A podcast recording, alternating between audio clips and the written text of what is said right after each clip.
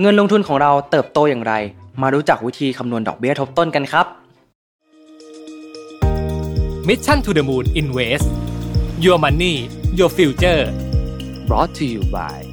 กรุงเทพประกันชีวิต ประกันชีวิตที่ให้ความรู้สึกดีๆ สร้างความมั่นคงทางการเงิน พร้อมบริการด้วยใจ ตอนนี้นะครับ Mission to the Moon ก็กำลังเปิดขายแพนเนอร์ 2023 อยู่นะครับ โดยปีนี้เนี่ยเราก็มาในทีม Retreat นะครับที่จะช่วยให้ทุกคนเนี่ยสามารถจัดการตารางชีวิต พร้อมพักกายพักใจไปพร้อม ๆ กันเลยครับ โดยมีด้วยกันทั้งหมด 4 สีด้วยกันนะครับ ก็ได้แก่สี navy นะครับ dark green pink แล้วก็สี beige ครับ และถ้าหากซื้อสินค้าในรอบ p ีเซลตั้งแต่วันที่ 20 กันยายน ถึง 18 ตุลาคม 2565 นี้นะครับ จะอยู่ที่ราคา 890 บาทเท่านั้น จากเดิมราคาเต็ม 990 บาทครับ สามารถดูรายละเอียดและสั่งซื้อได้ที่ line oa at mission to the moon สวัสดีครับ ยินดีต้อนรับเข้าสู่รายการ Mission to the Moon Invest อยู่กับผมชัดฟิริวัฒน์นะครับ วันนี้ชัดก็หยิบเรื่องมูลค่าเงินตามเวลา หรือว่า time value of money มาแชร์ให้กับเพื่อนๆกันนะครับ เพราะว่าเพื่อนๆหลายคนเนี่ยอาจจะยังคำนวณกำไรจากการลงทุนเนี่ยผิดพลาดกันอยู่นะครับ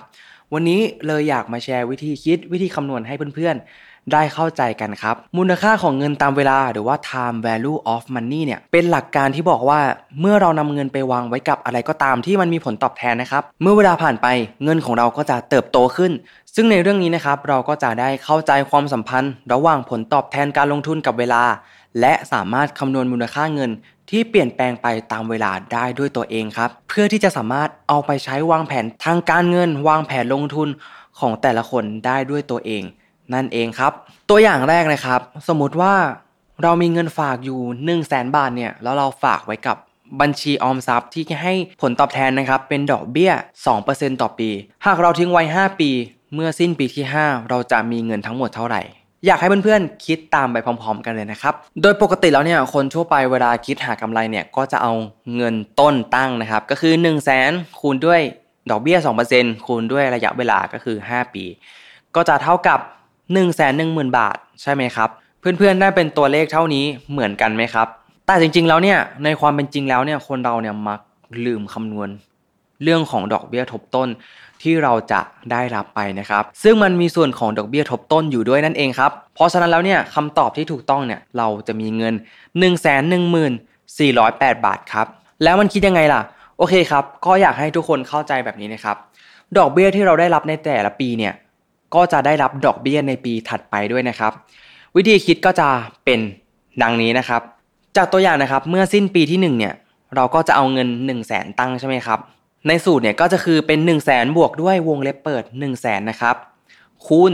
อัตราดอกเบี้ยก็คือ 2%แล้วก็คูณจำนวนปี 1 ปีนะครับแล้วก็วงเล็บปิด ก็จะเท่ากับ 1 2 0 0 0 0 บาทนะครับ เมื่อเราได้ตัวเลขในปีที่ 1 มาแล้วเนี่ยเราเอาตัวเลขนี้นะครับไปตั้งเป็นเงินต้นของปีที่ 2 ครับ เมื่อสิ้นปีที่ 2 เนี่ยก็จะได้เป็น 1 2 0 0 0 บาท บวกนะครับวงเล็บเปิด 1 2 0 0 0คูณ2%คูณ 1 วงเล็บปิด ก็จะเท่ากับ 1 4 0 4 0 บาทนั่นเองครับ เราก็จะได้ตัวเลขเงินต้นชุดใหม่มานะครับ เราก็นำตัวเลขเงินต้นที่เราได้เนี่ยไปตั้ง แล้วก็คำนวณแบบนี้ไปให้ครบ 5 ปีนะครับ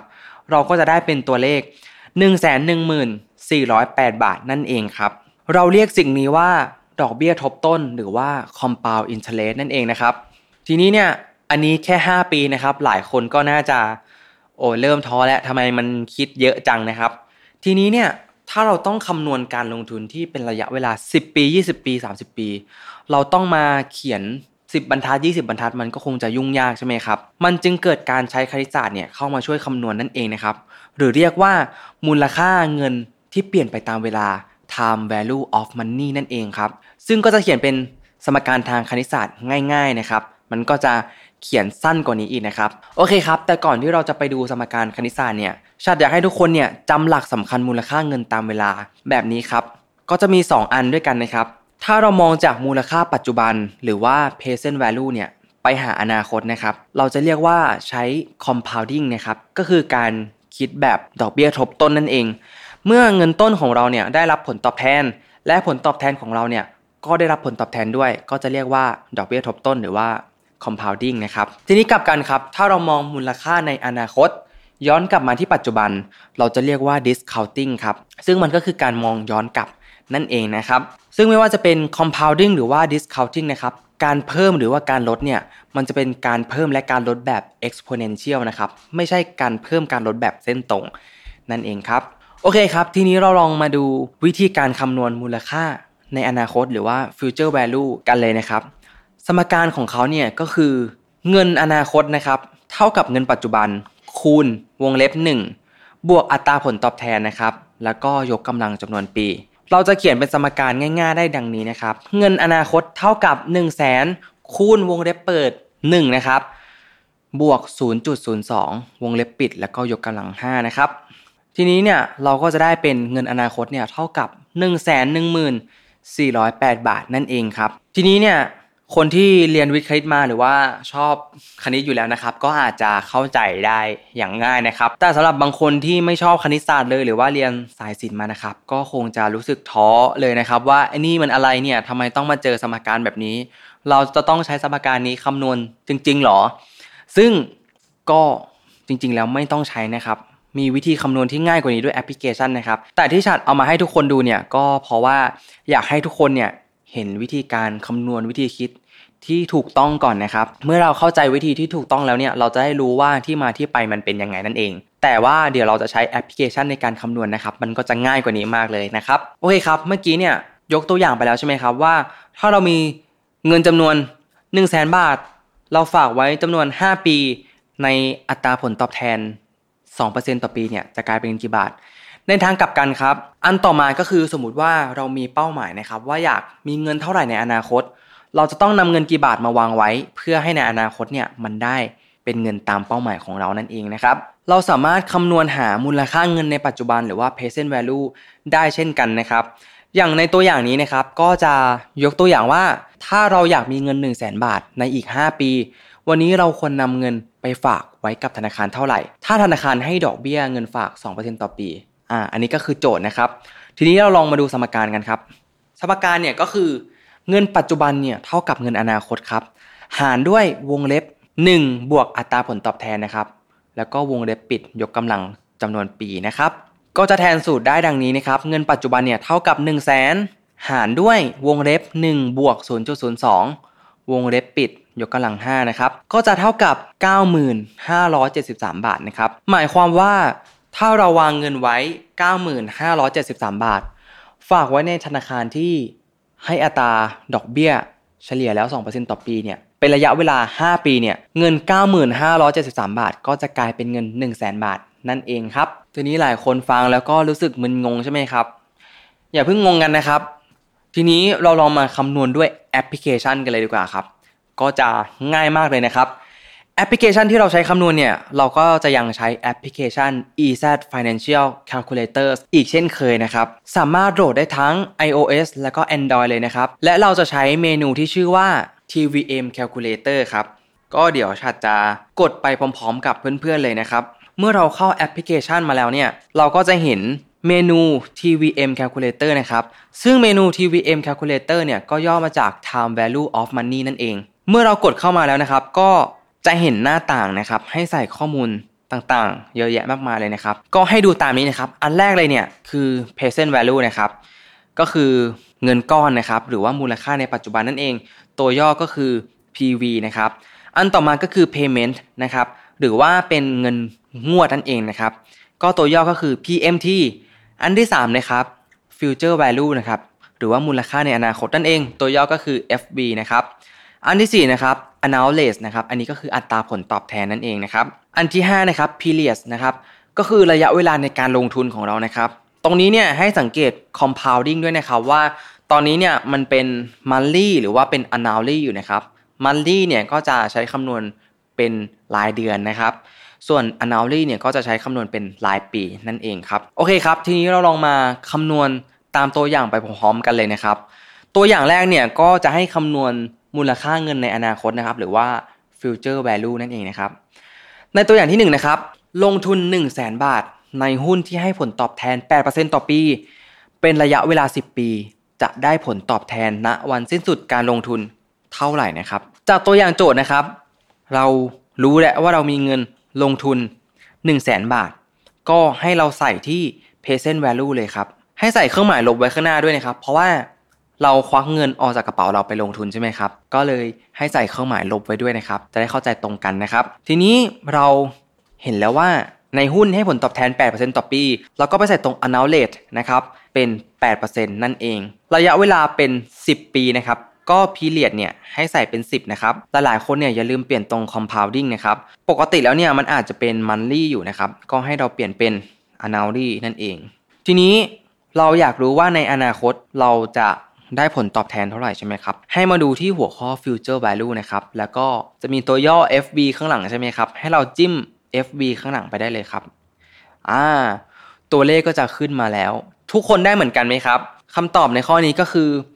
215,892 บาทนั่นเอง เป็นไงครับ การคำนวณด้วยแอปพลิเคชัน ง่ายดายมากเลยใช่ไหมครับ ไม่ต้องไปจำสูตรอะไรให้ยุ่งยากเลย ทีนี้เรามา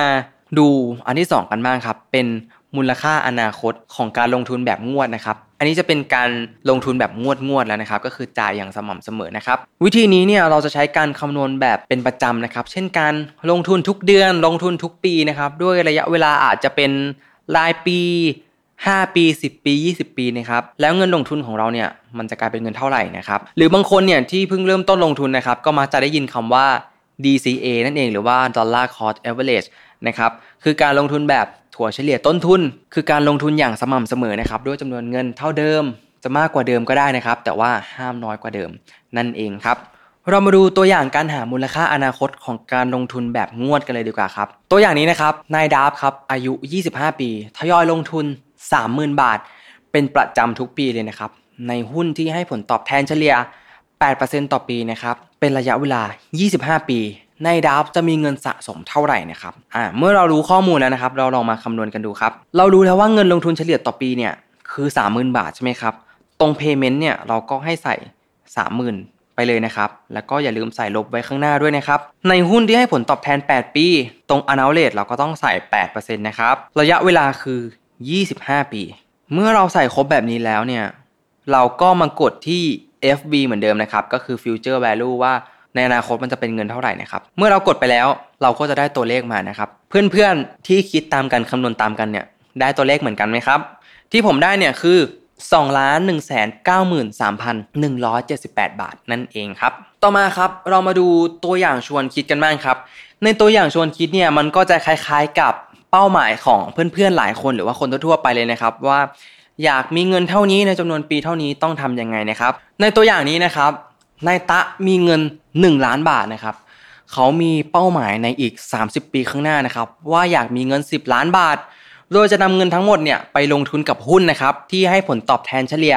7%ต่อปี แล้วทิ้งไว้ให้เงินทำงานยาวๆไปเลยนะครับ 30 ปี ถามว่าเป้าหมายของนายตะเนี่ย จะสำเร็จหรือไม่นะครับ เรามาลองคำนวณพร้อมๆ กันเลยนะครับ นายตะมีเงินอยู่แล้ว 1 ล้านบาทใช่ไหมครับ ตรง present value เนี่ยเราก็ต้องใส่ 1 ล้านบาทเข้าไปนะครับ ทีนี้เนี่ยเขามีระยะเวลาลงทุน 30 ปีใช่ไหมครับพีเรียดก็ใส่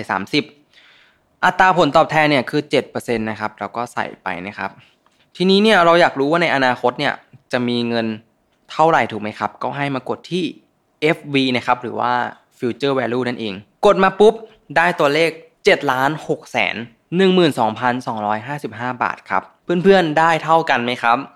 แต่ทีนี้เนี่ยในโจทย์เขาถามว่าเอาเงิน 1 ล้านบาทเนี่ยลงทุนทิ้งไว้ 30 ปี แล้วจะสำเร็จตามเป้าหมายไหม ก็คือจะมีเงิน 10 ล้านบาทไหมนะครับคำตอบข้อนี้ก็คือไม่สำเร็จนั่นเอง แต่ทีนี้เนี่ยชวนเพื่อนๆคิดต่อครับ ถ้าเราเอาเงิน 1 ล้านบาทลงทุนในหุ้นที่ให้ผลตอบแทน 7%ต่อปี เป็นระยะเวลา 30 ปี มันไม่บรรลุเป้าหมาย 10 ล้านบาทของเราเนี่ย แล้วเราจะต้องใช้เงินเท่าไหร่เพื่อให้บรรลุเป้าหมายอ่าเราลองคิดต่อกัน ในเมื่อ 1 ล้านบาทมันไม่สำเร็จใช่ไหมครับ ให้เราเปลี่ยนใหม่ครับ ตรง annual rate เนี่ยเราใส่เหมือนเดิม period เนี่ยใส่เหมือนเดิมเลยครับ เรามากดที่ future value ครับ สมมุติว่าเรามีเป้าหมาย 10 ล้านบาทใช่ไหมครับ ให้เราใส่ 10 ล้านบาทไปเลยครับ และให้เรามากดที่ PV แทนนะครับ ก็คือ ตรง present value เนี่ยให้เรากดข้างหลังที่เป็นตัวอักษรย่อ PV นะครับ กดไปครับ ปึ้ง เราก็จะได้ตัวเลขมานะครับ เป็น1ล้าน3แสน13,671 บาท นั่นเอง ถ้าหากนายตะอยากบรรลุตามเป้าหมายของตัวเองนะครับ ก็คืออยากเอาเงินลงทุนเนี่ยแล้วจะมีเงิน 10 ล้านใน 30 ปีข้างหน้าเนี่ยก็คือต้องใช้เงิน1ล้าน3แสน1 3 671 บาท ลงทุนในหุ้นที่ให้ผลตอบแทน 7%ต่อปี เป็นระยะเวลา 30 ปี นั่นเองครับ เป็นไงครับ เข้าใจกันใช่ไหมครับ ไม่ยากเลยใช่ไหมครับ มาดูตัวอย่างต่อไปกันครับนายดับครับ วางแผนเก็บเงิน 4 ล้านบาท โดยใช้การลงทุนในหุ้นที่ให้ผลตอบแทนเฉลี่ย 8%ต่อปี หากนายดับลงทุนเฉลี่ยปีละ 35,000 บาท เป็นระยะเวลา 25 ปีนายดับจะทำสำเร็จตามเป้าหมายหรือไม่ ถ้าไม่นายดับควรเพิ่มการลงทุนเป็นเงินเท่าไหร่ต่อปีนะครับโอเคครับ เมื่อเราได้ข้อมูลแล้วเราลองมาคำนวณพร้อมกันเลยนะครับ ในที่นี้เนี่ยเรารู้แล้วว่านายดับเนี่ยลงทุนเฉลี่ยปีละ 35,000 บาทใช่ไหมครับ ก็ให้เราเอา 35,000 บาทเนี่ยมาใส่ที่ช่อง payment นะครับ ผลตอบแทนคือ 8%ต่อปีลงทุน 25 ปีนะครับ และเรามาดูที่ FV นะครับ ก็คือ future value นั่นเอง ผลปรากฏว่า ได้มาที่2ล้าน5แสน58,707บาทนะครับ ก็คือไม่บรรลุตามเป้าหมายที่อยากเก็บเงิน 4 ล้านบาทนั่นเอง ทีนี้โจทย์เขาถามต่อว่าถ้าไม่เนี่ยนายดับจะต้องเพิ่มการลงทุนเป็นเงินเท่าไหร่ต่อปีนะครับ ก็ง่ายๆนะครับเหมือนข้อเมื่อกี้เลย เราเอาเงินเป้าหมายของเราเนี่ยมาตั้งไว้ที่ future value ก็ได้เช่นกันนะครับ ในที่นี้เนี่ยก็ให้เปลี่ยนที่ future value เป็น 4 ล้านบาทไปเลยนะครับ และให้กดที่ PMT นะครับ เราจะได้รู้ว่าเราจะต้องลงทุนเป็นรายงวดด้วยเงินจำนวนเท่าไหร่นะครับ ปึ้งอ่า ในที่นี้เนี่ยก็จะได้เป็นเงิน 54,715 บาท ถึงจะบรรลุเป้าหมาย 4 ล้านบาทที่ตั้งไว้นั่นเองนะครับ เป็นยังไงกันบ้างครับ กับเนื้อหาและตัวอย่างที่ให้เพื่อนๆ ได้ลองคิดไปพร้อม ๆ กันในวันนี้นะครับลองเอาไปประยุกต์ปรับใช้กับเป้าหมายของตัวเองกันดูนะครับ เพื่อที่เราเนี่ยจะได้เห็นภาพที่ชัดเจน และวางแผนทางการเงินได้อย่างแม่นยำมากขึ้นนะครับสำหรับวันนี้เนี่ยก็ต้องขอขอบคุณกรุงเทพประกันชีวิต ผู้สนับสนุนใจดีของเราด้วยนะครับ แล้วพบกันใหม่ใน episode หน้าสำหรับวันนี้ สวัสดีครับ Mission to the Moon Invest